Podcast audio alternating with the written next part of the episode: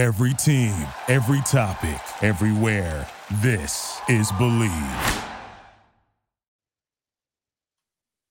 This is the Bleav in Pro Wrestling podcast. Here's Rick Ucchino and SP3 on the Bleav Podcast Network.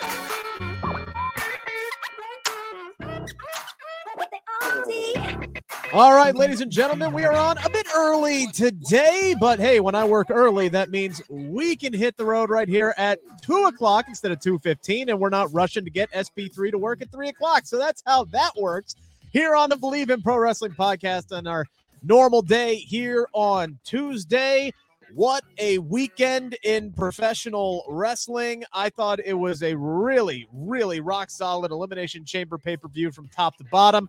Mercedes Moné is the new IWGP Women's Champion.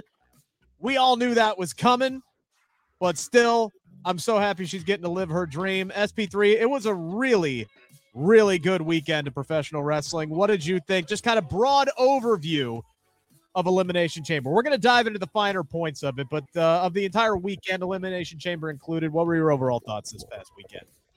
Saturday was a great day for professional wrestling, especially if you're a professional wrestling fan. Uh, had WWE Elimination Chamber, New Japan Pro Wrestling Battle in the Valley was one of their better United States shows with Mercedes Moné and Kairi having the best match of the damn weekend. Yes, you heard me correct. Better than Roman and Sami, better than Men's Elimination Chamber right up there was Nagata versus Miyahara from All Japan Pro Wrestling. I just finished watching that. That was a great, great matchup as well. But a really great week for uh, a weekend for professional wrestling. GCW had a great show in Los Angeles as well. As you know, I watch a lot of professional wrestling, and my star ratings just went up on my on my page. It's the pin tweet on my uh, on my Twitter page at True Hill SP3. If you want to cherry pick through the best matches from the weekend. So yes, really good weekend for professional wrestling. Yeah, see, this is why we have SP3 on the show for those who are new to the program, and we appreciate everybody who's joining us here as always. Uh, SP3 watches all of the wrestling, so you don't have to, because there's there's a lot of it. This man's full time life, outside of his family and his kids, is professional wrestling. He watches it all. Me, I watch what I literally can. And that's pretty much just the main shows for WWE and AEW. But this is why I love SP3s because he has the availability to dive into everything. And he is an overall expert on everything, which is another reason why I love him on the show because he makes me look good. Sometimes he makes me look dumb. But regardless, it is what it is. We appreciate everybody who is in the chat so far. Steven and Safet, what is going on, guys? Uh, get your comments in. What did y'all think of Elimination Chamber? What did y'all think of the Monday Night Raw afterwards? Uh, give us uh, give us your comments. We'll try to get to as many of them as possible throughout the entirety of the show. Steven says SP3 is the uh, wrestling encyclopedia. I mean, this man, I asked him a pretty difficult question over the weekend, I think Friday, while I was working on my latest article article for Cageside Seats. It took me a while to find this answer. I asked SP3 just to see if he knew. And this dude got it with inside of like what? 10, 15 seconds, depending on what it was, depending on how long it took you to actually see my message on Facebook Messenger. You got it inside eh, all the way back to WrestleMania 22 for crying out loud. Like it just absolutely ridiculousness and stuff that you can pull off the top of your head. But regardless, uh, there is a lot that we are going to get into today. And yes, that includes a lot of conversation surrounding Sami Zayn, Roman Reigns, Kevin Owens, the Usos, Cody Rhodes, all the main event scene. Uh, absolutely incredible weekend for Sami Zayn. It was not the storybook ending that a lot of people were hoping for. We will dive into that. John Cena is on his way back to WWE. We will talk about that. Speaking of E, uh SP3 they they uh they think they can land some major soon to be free agents. In fact, they are downright confident in a couple of them. Uh that would be pretty interesting. There was a Hall of Famer at Raw last night who was supposed to be used but wasn't. And all of a sudden, uh it looks as though by my count SP3 and we'll dive into them we have, I think, 11 matches, 11 matches that are locked in uh, for WrestleMania right now, which doesn't open a lot of uh, positions left uh, on the card. Brock Lesnar may have a surprising challenger. God, I hope not. And we're two weeks away from an AEW pay per view, but you might not realize that based off of the ticket sales. So we will dive into all of that today. First things first, Got to thank our friends over at Bet Online. We would not be here without them. They remain your number one source for all of your betting needs this season. Pro, college basketball, and well, NBA is pro basketball, excuse me. UFC, MMA, Major League Baseball is getting ready to start. If you're freak, you can bet on spring training games if you really want to, probably. Uh, get the latest odds, team matchup information, player news, game trends. It's all there at Bet Online live betting options, free contests, scores for almost any sport or game imaginable. It is the fastest and easiest way to bet on all of your favorite leagues and events. Go to the website today or use your mobile device. Join, receive your 50% welcome bonus on your first deposit. Just use our promo code BLEAV to get those rewards. That is B L E A V, betonline.ag, where the game starts. Again, thank you for for tuning in today. If uh, you're new to the show, go ahead if you like what you hear, hit that subscribe button. We are climbing. We are climbing as as much as we can, hoping to get to a thousand uh, fo- subscribers, followers, whatever they're called, by the end of the year. And if we get to 600 by the end of February, somebody's going to win $50 to AEW shop or shop, well, WWE shop, A- shop AEW, whatever the hell it is, whichever company you want 50 free dollars to. All right. I am struggling today. Whatever. I got foggy brain, man. My brain is fog. This is going to be a slog today. So bear with me, guys. You want 50 free bucks, bottom line, to whichever company store you want. We got to get to 600 uh, subscribers by the end of the month, and then uh, we will draw one of you lucky subscribers' names, and you will win $50 on us. It's that simple. So, like, share, hit that subscribe button, push the thumbs up, tweet us out there, tell your friends if they like pro wrestling to come in and tune into us here on Bleav in Pro Wrestling. SP3, so much of this past weekend was, it, let's be honest, this was Sami Zayn's weekend in, in, in WWE. The the ovation that he got Friday when he came down to the ring in Montreal was one of the best things I've seen in, in quite some time. I've I've been a fan of Sami Zayn professionally and just him as a as a as a human being for for quite some time. I have always thought he was one of the most overlooked talents in WWE and somehow he always found a way to you know, shine and turn whatever WWE gave him. He he was he was the the king of polishing turds as far as like creative storylines. He always found a way to make things work, but never was able to rise to the level of, you know, what he should have a long time ago because he was anchored down uh, by creative or wasn't put in the right positions. And for him to be in this spot this weekend to get that hero's welcome it was what five minutes easy, five, six minutes before Sami Zayn even had a chance to talk. First off, they gave us Worlds Apart back, which was chef's kiss. Thank you very much. A nice touch. The crowd went nuts. They're singing with the song. They're doing the Olé chants. They're they're giving Sami the you deserve it before he even stepped into the ring with Roman Reigns. And then he just goes into this passionate promo about Roman, you're in my fucking house, which he said in plain French. Uh, we found out later after we did the translation. Uh, you're going down, MFR, and this, that, and the other thing. The crowd was eating it up. They were behind him. They were just as loud, if not louder, at extreme at a excuse, extreme rules at Elimination Chamber on Saturday.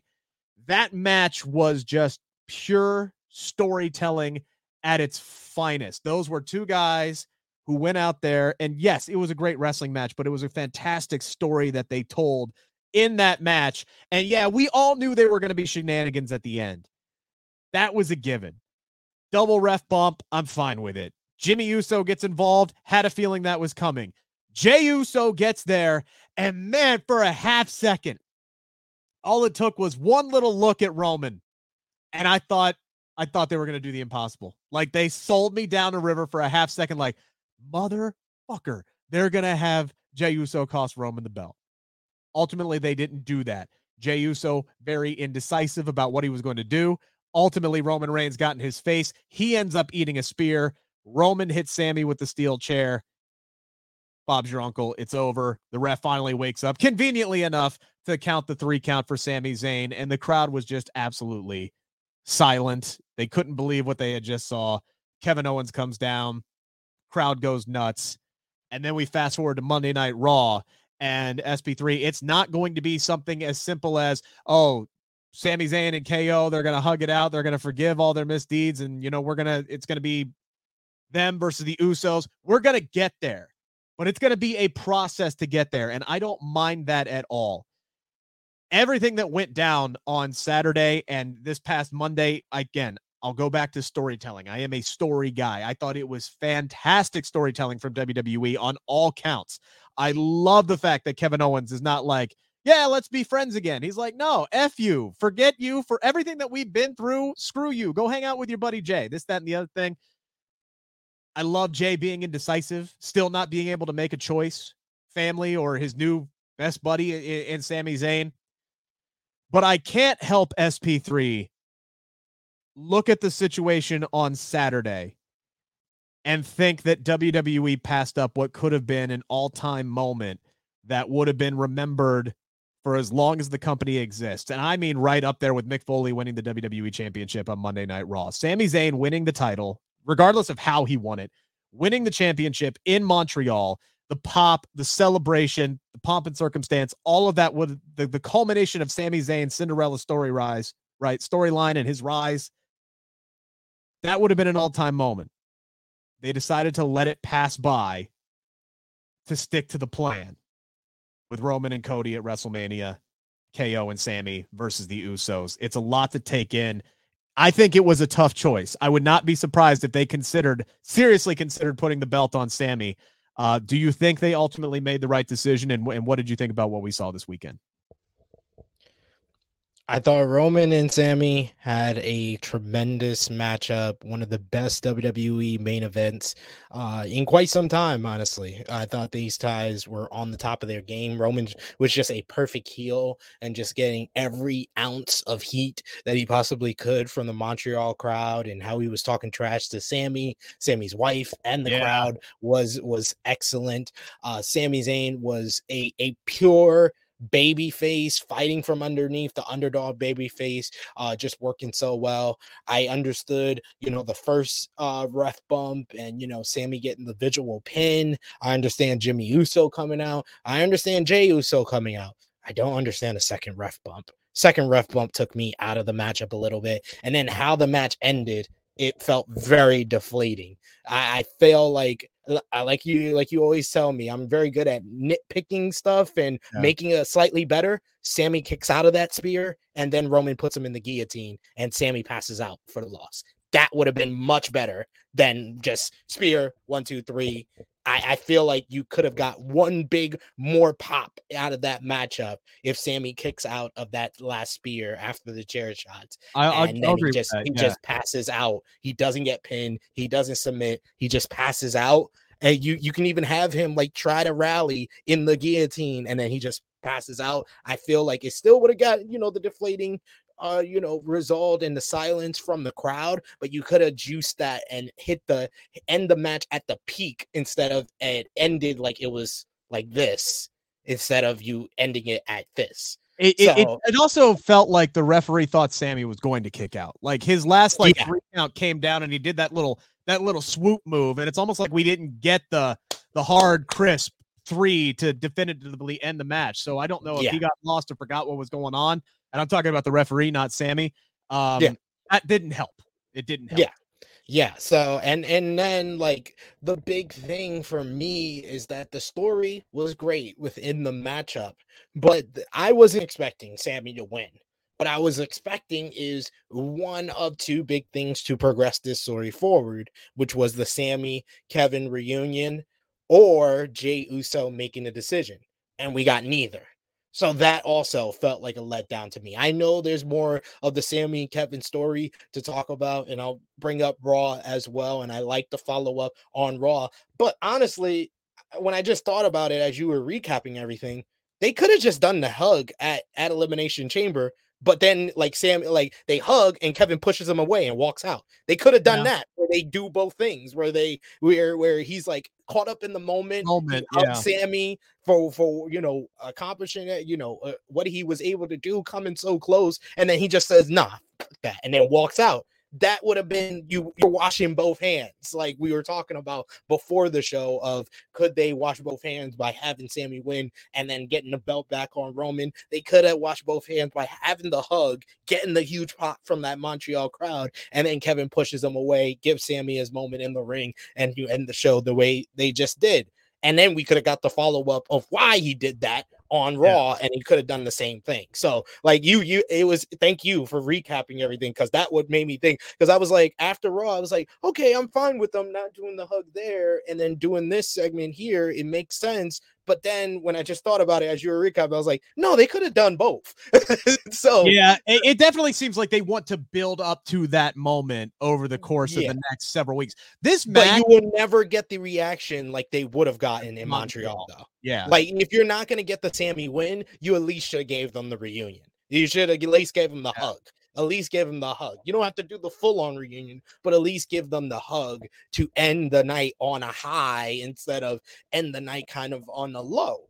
Uh, but the Raw segment that was tremendous. That was the best part of Raw. Raw, Raw, Raw started on a peak and then yeah.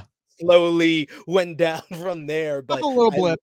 yeah, I love, I love Sami. You know, trying to uh get Kevin to, you know, team up together to take down the the bloodline. I love Kevin Owens' reaction and being like, no, you know, I had my family had to watch me get beat down while you just stood around there at the. Royal Rumble. However, however, I did put on my Twitter and I will say it here. Kevin Owens, you are a petty little bitch because you, sir, have been betraying and beating your best friend's ass for the better part of 15 years in front of his family.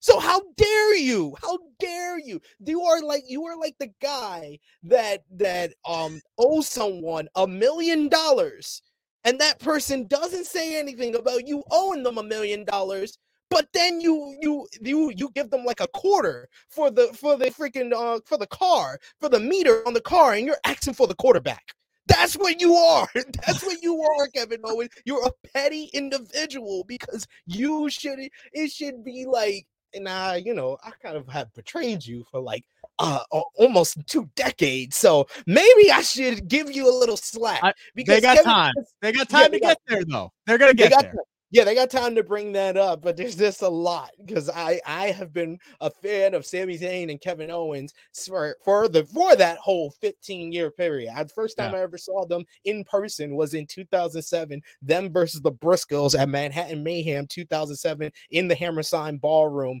in the summer of 2007, and I was just I, I was just a college student at that point. So from here to there, I have seen it all between these two individuals. So it's just like come on, Kevin. You you you acting kind of petty, but that's just me reacting to the story that is playing out on, on the screen. So I enjoy all of that, and I'm I'm willing to watch it all play out. But as far as the the matchup, like I said, the match was great. I just feel like it could have been like five stars, great matchup. Yeah. I I gave my star rating. You can see it on my Twitter page. It wasn't five stars because I feel like it could have ended better. Yeah, and again, man, it, it fell flat. It it really felt deflating for me because I really got sucked into the moment. And I'm sitting here and I'm sit I'm I'm going, man, I wanted it. I wanted it. Like I wanted that fuck it, shoot first, ask questions later style of booking. Like I craved it.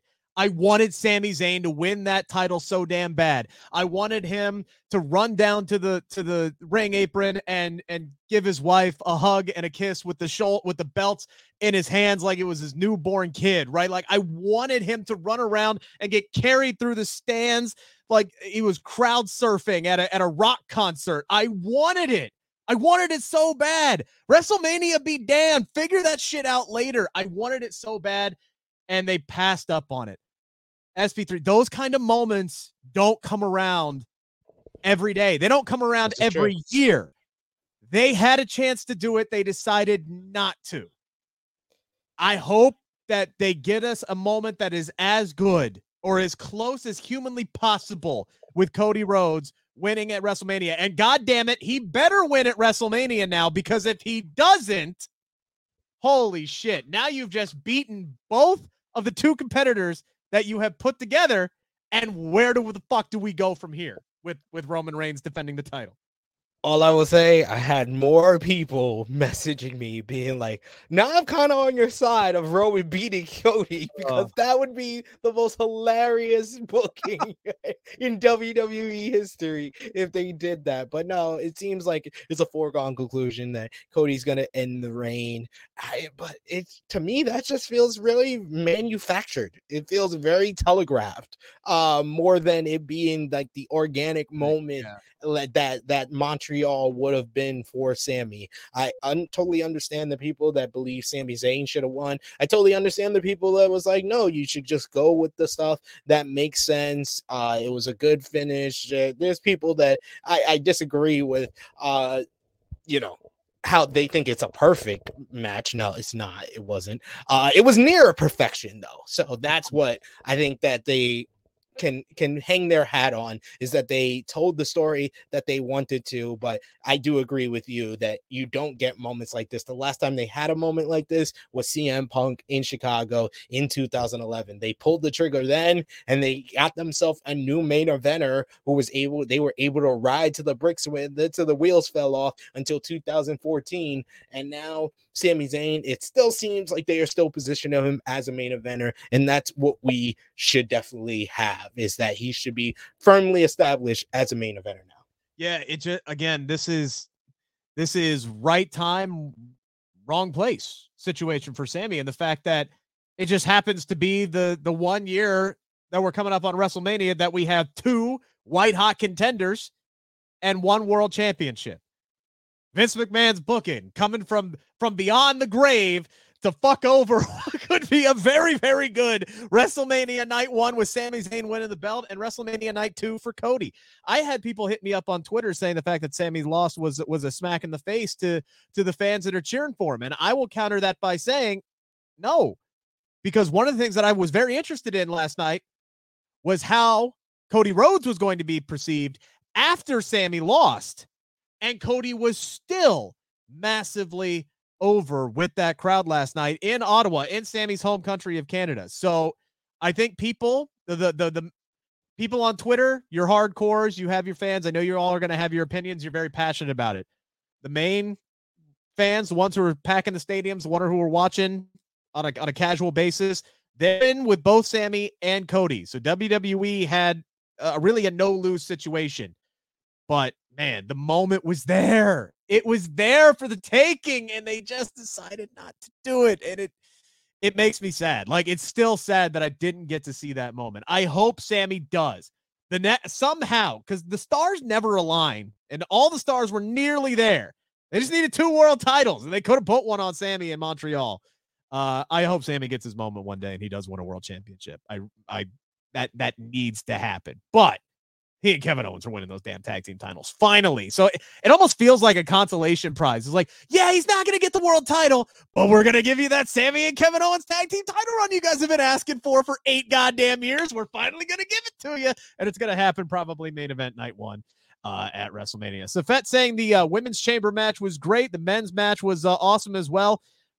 I, I do have to say I I genuinely enjoyed both elimination chamber matches. Um, I I can't remember a women's match that I enjoyed more. I loved the the, the and that's again that may fall on you know my memory on this one, but like I I loved the character work of Nikki Cross.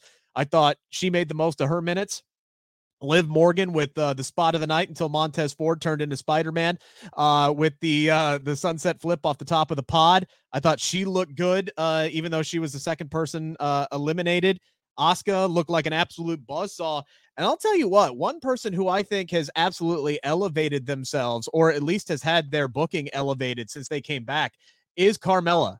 I don't know what the plan for her is going to be at WrestleMania, and we'll talk about it, SP3. But given how she has been presented, how she has been booked since she came back, I think Triple H brought Carmella back to be a player. I don't know how big of a player, but she's not going to be some bit role character that she was and just parading down, going, look at how hot I am. She's going to be a contender for a while based on what how they have brought her back. In my opinion, that's what I'm reading into this.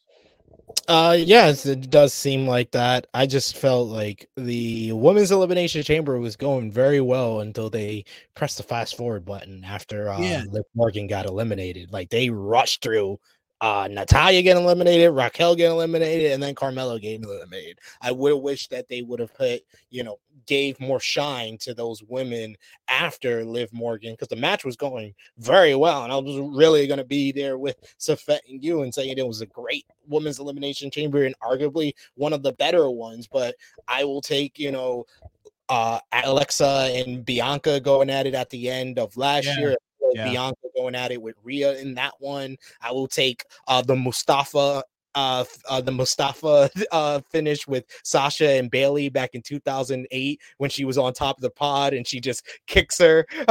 I love that. I love that. That's one of my favorite spots in an elimination chamber ever. Um, but remember that. I got to go. You said 2018. I got to go back. 2018. 2018. Alexa Alexa wins, but this is when Sasha and Bayley were like friends. But uh, Bayley, uh, Sasha would always turn on Bayley at the key point. Yeah, yeah, yeah, yeah. One of those key points. because Bayley was and, always the yeah the yeah the yeah. And I will take the 2019 when Sasha and Bayley became the women's tag team champions for the first time over over any of those. Does in my opinion, that's the best women's elimination chamber. But this one was a good one.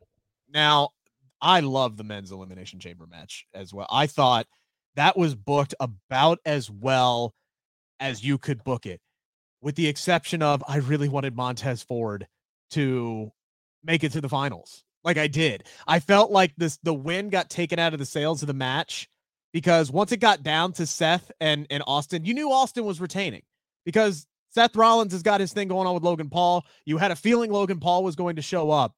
But my goodness, they made Bronson Reed look incredible, even though he was the first one eliminated. How many finishers and setup moves did he take to get him eliminated? Like four or five uh, before he was finally out. But Ford gets that big elimination there. That was great. Johnny Gargano had a hell of a had a hell of a time in that matchup. He had some really really good spots. I thought Damian had his points to shine, but Montez Ford was the absolute star of the match. And I think you could have you could have had Damian be the one that took the the the, the stomp and needed help getting out of the chamber to allow Logan Paul to come in and eliminate Seth Rollins as the third competitor out and leave and have a an act give get just give Ford a little bit more time to shine and give us hope and drag along that Montez might might shock the world and pull it off before Austin Theory pulls it out. But I really can't complain much about that men's chamber match. They did exactly what they needed to do, and then decided to follow up on it by not having Johnny Gargano or Montez Ford on Monday Night Raw last night. Weird decision. Weird decision. But yeah, I, I thoroughly. I thought that match was tremendous. One of the best matches of the entire weekend. Everyone looked good coming out of it. I do agree that Montez probably should have had more time, especially um I think it was like 3 minutes between Damian Priest getting eliminated and then Montez getting eliminated. If they would have let him shine for maybe just 2 3 more minutes before yeah. he take anything, I think they made the right decision as far as how everybody was eliminated and what order everybody was eliminated eliminated. I just wish that you know that um every time somebody's eliminated, you open the door to the chamber. So you don't need to telegraph that Logan Paul is coming out by doing the whole officials and referees with Montez. I that made it obvious. I was like, oh, okay, Logan Paul's yeah, Logan's coming out. Yeah. yeah, I was like, I was. I mean, was, that door was, was, wide open. Exactly. Wide open. Exactly. But he could. He's fast. Like just have him run out when somebody gets eliminated. Yeah. Or I, I, came up with an even better one when I did my review on True Hill. He is have Logan come in as like a cameraman and that then you don't have the deflating of with the officials and referees you being like oh god something's about to happen. If you're a wrestling fan you kind of knew that was going to happen when that happened but as that's happened you could do that same thing instead of logan running out have him be a cameraman and he does the reveal that it's him and then yeah. you get the oh from the oh, fans yeah, and then yeah, he interferes. Yeah absolutely but again i i I can't complain. Um, you know, Triple H forgot to give Montez his flowers during the uh, uh, press conference, but uh, look, we were all sitting there saying, "All right, now say Montez's name. Now say Montez's name. Say fucking Ford's name, motherfucker, because he was the star of the match."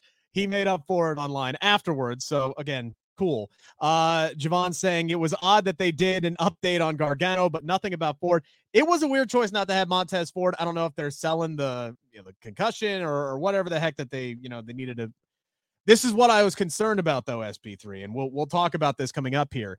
Is you know we we had Andrew Thompson from Post Wrestling on our elimination pre-show. I looked at this match as the, the ticket puncher to WrestleMania for four of the dudes in this match. And now all of a sudden, three of the dudes that were in this match that were eliminated, they weren't even on Raw last night. I don't know how they're getting to WrestleMania. Bronson Reed, maybe he's going up against Otis. Is that a WrestleMania match? I don't know. But again, we will get there uh, because again, I I believe by my count we have 11 WrestleMania matches locked in. How many more are we going to get to? Uh, we talked about Austin Theory. You're going to get your wish, SP3, because this is one of the 11, guaranteed. John Cena coming back to WWE next month on Raw, I believe March 5th or 6th, whichever day it is, in Boston. He's a Massachusetts boy. Austin Theory is going to be there ready and waiting. It's not going to be an open challenge, I don't believe, SP3, like you laid out. Uh, they gave us the open challenge last night between Theory and Edge. Great match, even though they tele- telegraphed the, the, you knew, you knew, you absolutely knew Finn Balor was getting involved in that. Uh, Triple H is on his bullshit uh, when it comes to bullshit finishes right now. Uh, but anyway, Dude, Theory was like one of the worst bullshit finishes because the referee fully just turns around, even though he saw someone coming out and interfere. I'm gonna turn around till the till the time. No, that was just a two. This is just a two, so Finn can interfere. Here you go. So yeah, we're gonna get uh, this. This is going down. It's gonna be Theory. It's gonna be John Cena. It's gonna be for the United States Championship at uh, at WrestleMania. I didn't necessarily think it needed the United States title, but as you have talked about on the show before, there's so many similarities between these guys.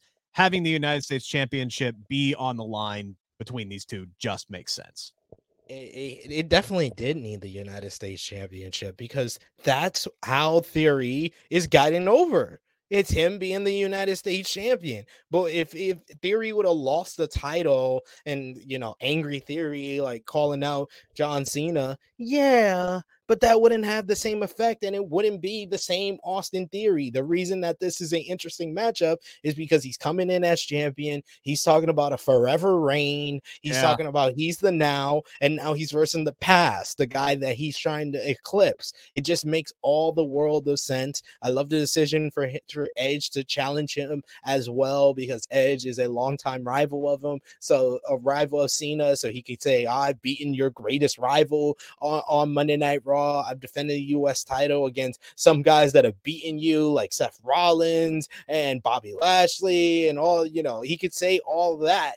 So it, it just makes all of sense why this is for the United States Championship. And most of all, what I said on the on our prediction show, I'll repeat again, it makes the United States title in a major matchup. If you Yes. put the United States Championship on anybody else, it's just gonna be a mid-card kind of forgotten match at WrestleMania.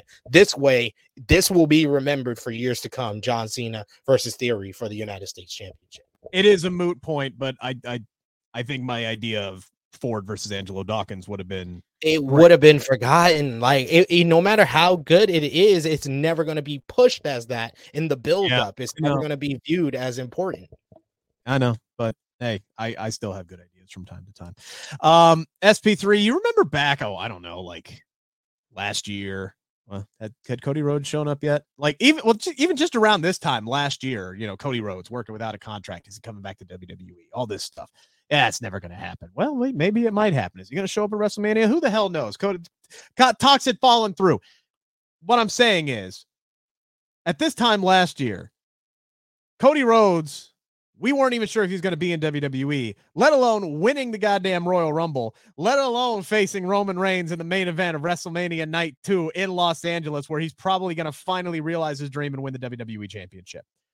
Anything can happen, SP3. Anything can happen. So keep that in mind with this reporting here from WrestlingNews.co that WWE not only wants Kenny Omega, whose contract is reportedly up somewhat soon. There is some dispute about that. Uh, Tony Khan could possibly add some injury time onto that, in which case uh, he probably wouldn't be a free agent for for several more months. Uh, but also the fact that Fightful believes that they are they're they're relatively confident they at least have a chance to land Kenny Omega. And then on top of that, Wrestling Observer says that WWE right now are the favorites to land Jay White to bring him, the Switchblade, in to WWE. Could you imagine a scenario within the next few months, whether that is, let's just say this time next year, SP3? Could you imagine a scenario this time next year where Jay White and Kenny Omega are in? WWE? Yes, because after 2022, anything is possible, ladies and gentlemen. Uh, but Kenny Omega signing with WWE would be like a death nail to AEW. I'm sorry. Like that's like the biggest guy you could lose. They could survive losing Cody Rhodes. They have survived all this stuff with CM Punk, depending on who you're talking to. Some people say they haven't survived that, but they have survived all of that. But losing Kenny Omega, like the first major free agent that they signed, a guy they be that became the EVP, the most successful AEW world champion at, of all time, basically based on how long he held the title. He's the longest reigning champion, and the ratings, the the pay per view buys that he got as the world champion on top in 2021. He was the champion when they got back on the road after the pandemic. Kenny Omega is so important to AEW. He's having fun right now in the trios, but you can easily eh, position him back into the main event scene. He he was a part of the one of the greatest tag team champions of all time, and he was a part of the greatest story that AEW has taken, or one A, one B with CM Punk versus MJF with Kenny Omega and Hangman Adam Page, and the journey to Hangman Adam Page's first AEW World Championship reign. That would be cataclysmic for the AEW if WWE signed Kenny Omega. But I think that it is sealed and delivered. WWE is signing Switchblade Jay White. it, you don't do two loser leaves matches, loser leaves Japan and loser leaves NJPW if he's signing with a company that is partners with NJPW. It just it doesn't seem like that would make a whole bunch of sense. So that's why I think Jay White is going to WWE. If Kenny Omega leaves AEW, Tony Khan is going to have to change the name of the company because if Kenny leaves, I'm willing to bet there's a chance the Young Bucks leave. In which case, AEW is going to go to NEW. No elite wrestling. How can you call it all elite wrestling when you have none of the elite in the company? That would be unfathomable. And if I'm Triple H, I'm trying everything in my power to make that happen. Not just because, forget the fact that Kenny Omega is a world class athlete and, a, and an absolute superstar and can help elevate my company, but it is exactly what you said, SP3. If they lose Kenny Omega, if they don't get Jay White, if they end up losing the Young Bucks who have been teasing the fact that their contracts are up soon, oh my goodness. Like, my Hey, CM Punk, welcome back to AEW. Let's just go ahead and call it CMW, CM Punk Wrestling, because that's exactly what you're going to get. Oh, and by the way, uh, what happens at the end of this year as well, SP3? Oh, yeah, that's right. MJF's contract comes to an end, and the bidding war of 2024 gets underway. Things are about to get very, very interesting. Last night on Raw SP3, we were supposed to get another big return in Hall of Famer Trish Stratus. This is somebody whose name has popped up the last couple of weeks, was supposed to be on Raw the last couple of weeks, ended up not showing up. Fightful says she was even in the building in Ottawa last night, SP3, but was not used after a creative change. This makes me literally scratch my head. I don't I don't know where Trish Stratus actually lives. I assume she lives in Canada. Does she live in Ottawa? I don't know. But you make her travel to Ottawa. Let's just assume she traveled to Ottawa. She's at the arena. She's in the building. You are ready to use her. This isn't like all right, Mia Yim, you're here, but we're not going to use you tonight. We'll, you know, we'll we'll put you on main event or you know this, that, and the other thing. Enjoy. This is Trish Stratus. She's not traveling with the company. You brought her here for a specific reason and then went, you know what? Nah. like, this is confusing to me, which makes me wonder, SP3, what changed? What happened? In which case, let's roll into this. It's time to answer the five count on the Bleav Podcast Network. According to Fightful SP3, Sean Ross Sapp always does great work. Um, on the internal rundown sheet, Trish Stratus was supposed to come out during Ding Dong Hello. Very happy that Ding Dong Hello came out. Very happy that uh, uh, Bayley was back in her Sally Jessy, Ricki Lake type role. She always does really, really good with those. Um, Damage Control is there as her guest. She's hyping them up. They're having a good time. Dakota Kai still selling the knee with the with the crutches. Then Becky comes out. Her new idea to get to WrestleMania SP3 is to go after the tag team titles. And Bayley goes, Well, you don't have any friends. Conveniently forgetting the fact that it was Lita who helped, you know, her win the, the damn cage match two weeks ago. But regardless, I'll fast forward here. Lita comes out. They challenge for the tag team championships. Trish is nowhere to be found. The match gets made official for next week. So I guess Dakota is fine. We are going to get Trish and, excuse me, Becky and Lita challenging damage control for the tag team titles. And now all of a sudden, we're in a situation where it seems like Becky Lynch is going to be involved in some way, shape, or form at WrestleMania SP3, but is it going to be defending the tag team titles, maybe against Ronda Rousey or Shayna Baszler?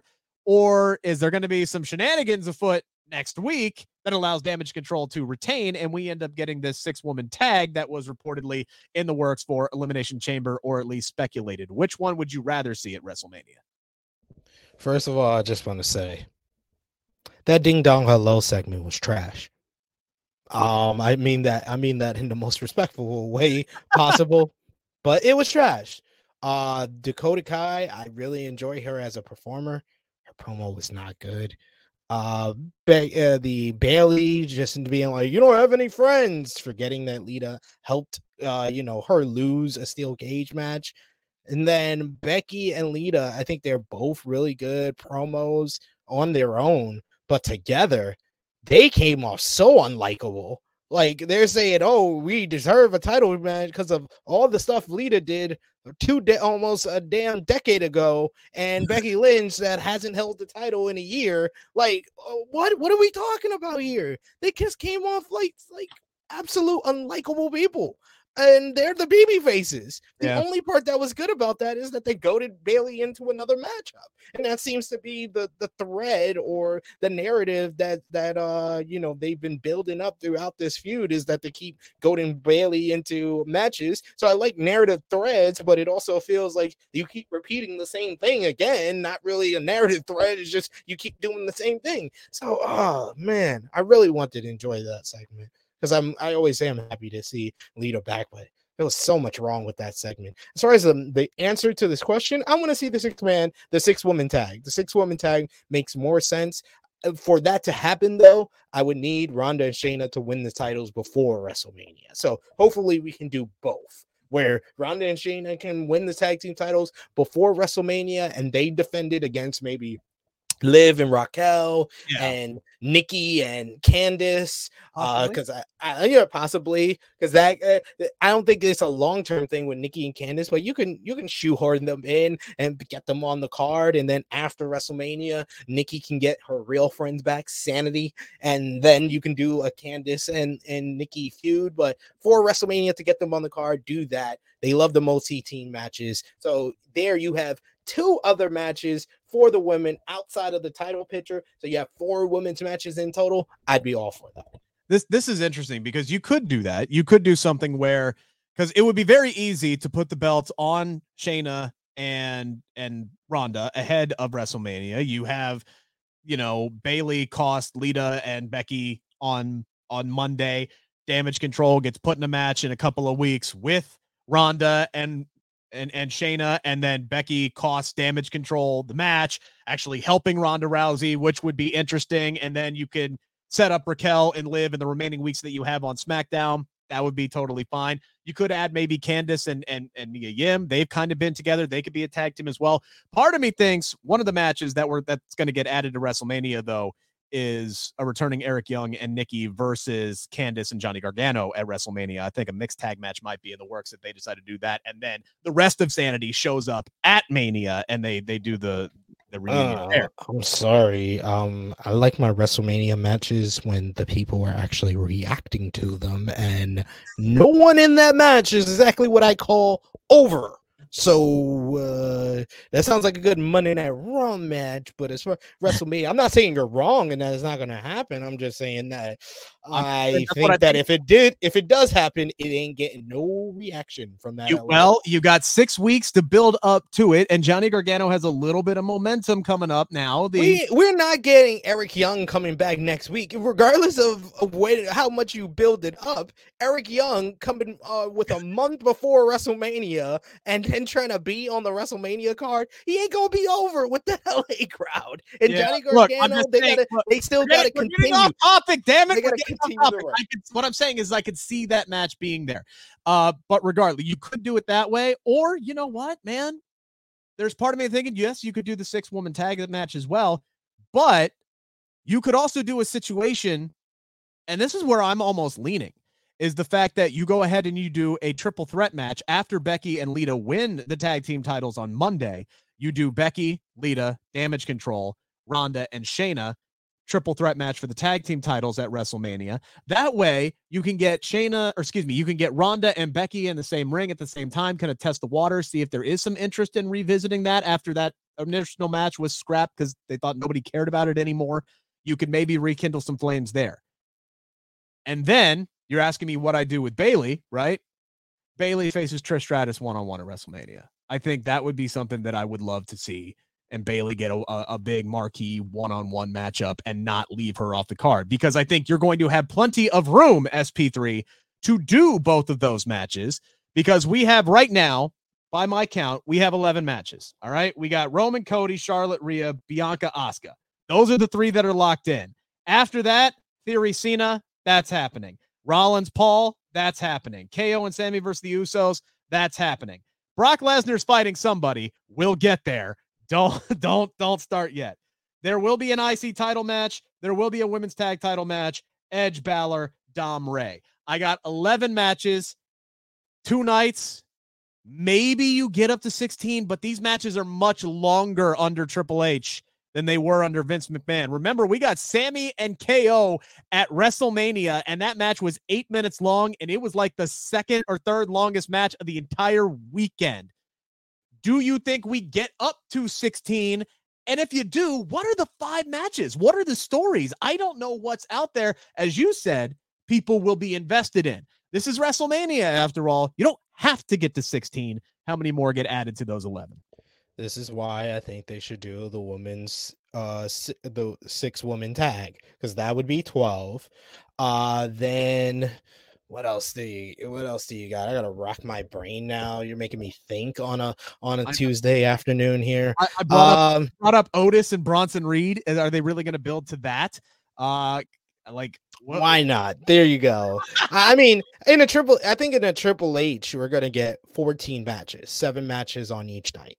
So you really only need three more three matches. more? And Yeah. it seems like uh, Brock Lesnar and Bobby Lashley, uh, you know, Piston, Triple H's Cheerios, and they're not going to be in the same matchup. We're going to get Brock and Omos, and we're going to get Lashley and, and Wyatt. So that is uh, your second matchup. So that puts us at 13. And then you could either do that that that mixed tag match or that mixed tag match or Otis versus Bronson Reed. Neither one of those matches, I think, are going to get much a reaction. But um, yeah, I think that's what we're gonna do. I think there would be just now. Remember, this is WrestleMania. These are your these are your hardcore. This isn't like a Super Bowl crowd. All right, this is this is your hardcore wrestling. You can could do the. Andre. You can bring back the Andre the Giant Memorial. Uh, you, man, they might do that. They might do the women's battle royal. Uh, Queen had an idea. Braun Strowman doesn't have a matchup at WrestleMania. Braun Strowman doesn't have a matchup. Ricochet. There are a lot of names that don't have matchups. I, I Damian look, Priest. I look all of Judgment, all of Judgment Day have matches except for Damian Priest. except for Damian Priest, which is kind of why I'm hoping instead of getting Finn Balor and Edge one on one, it's what you brought up. We get Randy Orton coming back healthy, and we get RK uh, rated RKO against Priest and Edge to at least get Damian on the card somewhere. Like I said, there are a lot of people who I don't know how they get there. I agree with you. I think we're going to get 14. I think we're going to get seven each night. Maybe we get a women's battle royal. Queen brought up earlier the fact that maybe they do another some kind of number one contenders match to get some of the other women uh, on the card. Possibility. We'll see. WrestleMania battle, WrestleMania Women's Battle Royal. Yeah, something along those areas. Now, I want to go back to something that that you said just now. There's no way Omos is facing Brock Lesnar in Hollywood. There's no way that's the match. There's Ladies no way. All respect due to Omos. This is random AF. There is no way that this is the match of WrestleMania. None. None. There's no way. No gentlemen, way. ladies and gentlemen, Brock No Lesnar pissed, pissed off Triple H with what he did at the Royal Rumble, hurting a referee. And the I think the appropriate punishment is you got a match with Omos at WrestleMania. Here's the other thing. I was crackling. I was cackling. Brock Lesnar doubled down on that shit because apparently the ref F5 in Elimination Chamber wasn't planned either. So was Triple H got pissed at him for an unplanned referee bump at Royal Rumble, and then he said, fuck it, and he did it again at Elimination Chamber. I was cackling, cackling after MVP suggested that Omos face Brock Lesnar. And then I was cackling even more when Bobby Lashley came out and beat up Elias and basically just felt like he was moving on from Brock Lesnar. I'm sorry, if I get kicked in the dick and then made to look inferior post match, I would want to fight Brock Lesnar again. Why you why does it sound like you're just moving on? Oh you don't God. do a you don't do a DQ finish unless these two are going to fight again at WrestleMania. It doesn't make any sense. Steven saying Brock versus Otis uh cinnamon toast crunch. No, that would be that would be the Otis versus uh uh Bronson Reed match. That's your cinnamon toast crunch match right there. That's that's your cinnamon toast crunch match. You do you do For sure. Alpha Academy versus Maximum Male Models in a cinnamon toast crush match. Look at that! Look at that cinnamon toast crunch match. Got got uh Rick knocking down lights on his. I, I'm, I'm knocking down lights. I'm hitting s- stationary hotkeys, preset hotkeys. I'm like, oh, I told you I am a hot mess right now. But yeah, no, for real though. Um, this has got to be a swerve. I, I I agree with Javon. This has got to be a swerve. I was genuinely interested when Bray Wyatt on Friday called out the winner of Brock and Bobby, and I'm like, oh, are we finally going to get Brock and and Bray like legitimately like we were supposed to get back in 2016 oh no because there was a dq finish. Your rubber match had a dq finish and the match started off hot. I'm into it. I'm going all right this is exactly what i thought it was going to be. Big meaty men bumping meat hitting finishers this that and the other. Oh he hit him in the nuts. Are you fucking kidding me? So I don't know. I don't know if they're going to do a triple threat with Bray, you know, mixed in that. I don't know. What, no. Oh my gosh, man. I don't know how they do that finish and then say, screw it. We're going straight to Omos versus Brock Lesnar. This has got to, this has got to be a setup for the Hurt Business to reunite or some bullshit, something. Brock and Bobby are not going to be in separate matches at WrestleMania. I will eat this hat. Not really, but figuratively, eat this hat if they're not in the same match at WrestleMania. Before WrestleMania shows up, SP3, we do have a pay per view uh, within the next two weeks, although might not know it by the ticket sales that are going on right now for AEW Revolution. Uh, WrestleTix.com or uh, the not WrestleTix.com, but WrestleTix on Twitter. th- There's about a third of the tickets available. They have sold about 6,500. They have a little under 3,000 left, two weeks out. Should AEW be concerned about the uh, the event selling the way that it is right now? Granted, I think only four matches are booked, so maybe if some people in San Francisco, maybe they're waiting on some of that card to get filled out a little bit before they buy tickets. But still, two weeks out, you got three thousand tickets left. Concerning? Yes or no? Yeah, definitely. Uh, AEW feels the least hot and interesting it's been in a while. And it's coming off a streak of like six, seven AEW dynamites that were super, really, or great shows. Despite that, they don't have any storylines that are really gripping the people. I think that they have two good storylines in MJF and Bryan Danielson and Hangman Adam Page and Jon Moxley, but they haven't really got behind those to the point that it really feels like smoking hot feuds like last year's revolution was when you had CM Punk and MJF, you had Hangman and Adam Cole, you had Bryan Danielson and Jon Moxley. They had 3 to 4 to 5 matches, Eddie Kingston and Chris Jericho that felt hot, that felt like we really want to see these matches and you know a, lot of the card, half of the card for for Revolution is rematches. Hangman and and Moxley is a is the fourth time they're facing each other.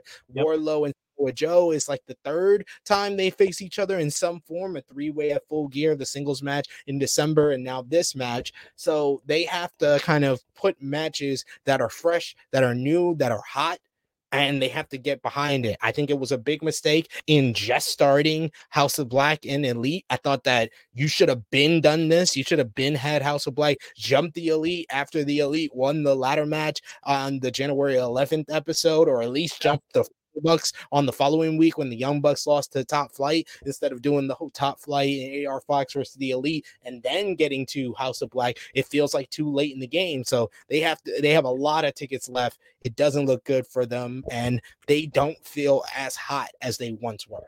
Like I'm sitting here trying to figure out what else are they going to, to like put on this card. Maybe Orange Cassidy has a match. Maybe he loses the TNT Championship to Wheeler Yuta on Wednesday, and they run it back. They got the women's tag team thing that they're they're running right now, and they're they're kind of building up all of that around around one one feud, one match right now. So I mean, what what they have they have some things that are already kind of set up. They just have to announce it. Like I said, Elite and House of Black, Jamie Hayter versus Ruby Soho, or maybe a three way with Saraya to continue the whole feud that they have going on. I don't think they need a big card because they have a one hour Iron Man match in the main event. That's very so, true. So very really, true. they only really need maybe three maybe for more matches and they already got elite and you know uh house of black so really only three more matches at best needs to hopefully if they're smart needs to be added to this card yeah, less might be more with this show. I think another thing that's working against them is as much as MJF and Bryan Danielson is is going to kick ass. I think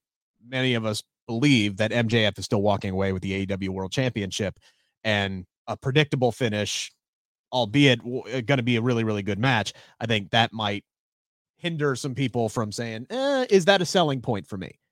When the rest of the what's been announced so far is uh it, like you said rematches. So they they got a bit of work to do. We'll see if uh, hopefully they can ramp up some some ticket sales. And somebody brought it up earlier uh in the chat and i'm i'm sorry i missed it. And yeah look we're we're not sitting here saying that we're not trying to paint doom and gloom on aew like oh they're gonna they're gonna lose kenny omega. Oh they're gonna lose the young bucks. And oh they're losing out on jay white. Now they can't sell tickets. We're not saying this is a negative. We're just we're we're just talking about you know reports and facts we want AEW to live and thrive because the wrestling business is better. So I'm I'm hoping uh that you know this this gets better uh for them. Uh could we see Miro at Revolution? I'm not gonna believe we're gonna see Miro at AEW until he shows up.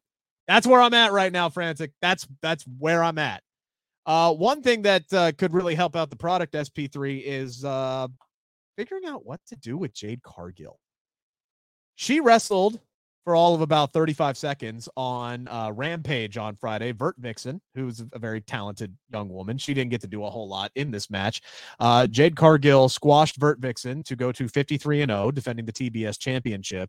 She has effectively run out of opponents on the lower end of the card, mid to lower end of the card, outside of Kris Statlander, who's hurt right now. Don't know when she's going to come back.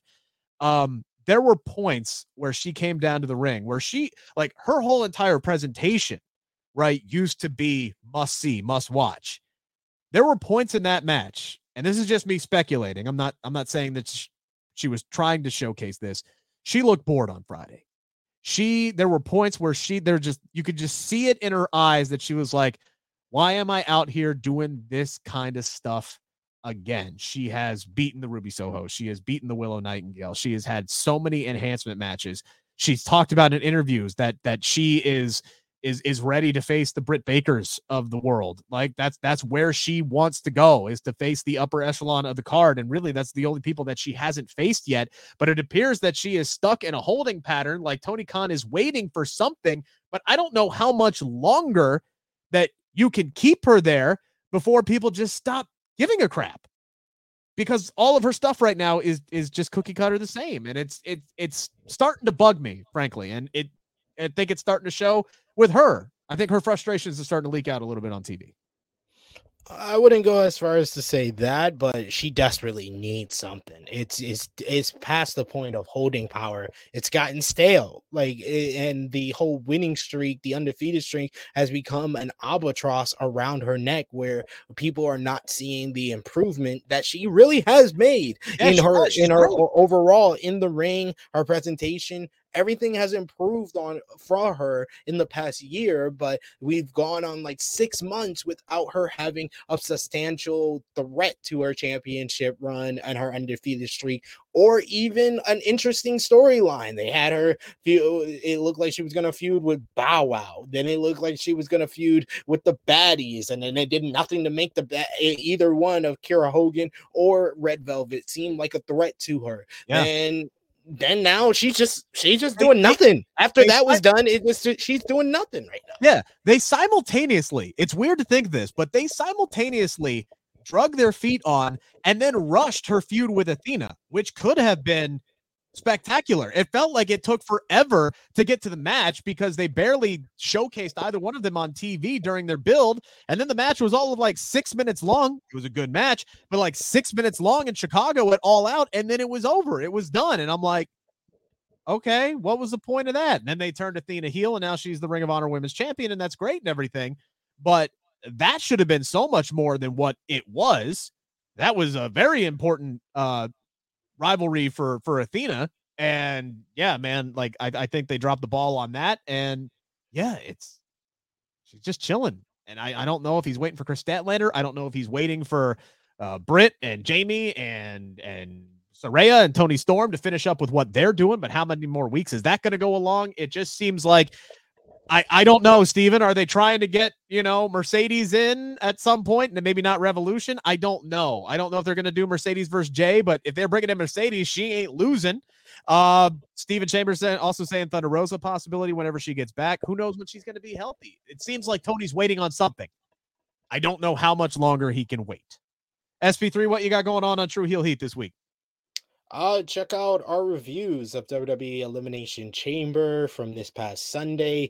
Uh, myself, Ness, and Wendy reviewed that one. Uh, Monday, we did our NJPW Battle in the Valley review, talking about Mercedes Moné defeating Kairi for the IWGP Women's Championship, talking about the final match for Jay White and a tremendous bout with him and uh, Eddie Kingston. Uh, later this week, I got the AEW Dynamite review, AE Ramble on Thursday, and on Friday, we are dropping my exclusive interview with my favorite wrestler in the world, one of the nicest people in professional wrestling, Speedball Mike Bailey. So yeah. check that out.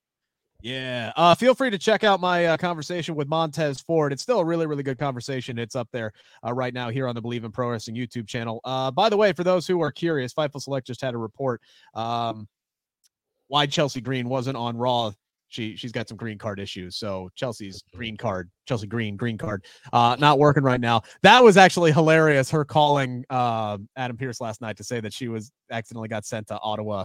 Uh, Illinois, uh, so that was pretty damn funny. That was a creative way to keep that uh, that bit rolling. Chelsea Green uh, is been absolute money uh, in this role since she came back. Uh, check out my conversation with Montez Ford. It is up there right now. Really appreciate you for doing that. Uh, I believe on Monday, I'm going to drop my conversation with Mia Yim from Royal Rumble weekend because she had some really, really nice things to say about Dakota Kai. And Dakota Kai, well, at least up until Monday, is going to be uh, women's tag team champions. So that may not be the case afterwards. So I'm going to have her say some nice things about Dakota Kai on Monday. Make sure to give us a thumbs up if you enjoyed the show today. Thank you guys so much for for chiming in uh, today. Were all of your comments. Sorry I didn't get to. Uh, sorry I didn't get to to more of them. But uh, hey, there's there's another show next week, 2:15 p.m. We'll be here. Bleav in Pro Wrestling. Brought to you by Bet Online. Thank you for listening to Bleav. You can show support to your host by subscribing to the show and giving us a five star rating on your preferred platform. Check us out at Bleav.com and search for B L E A V on YouTube.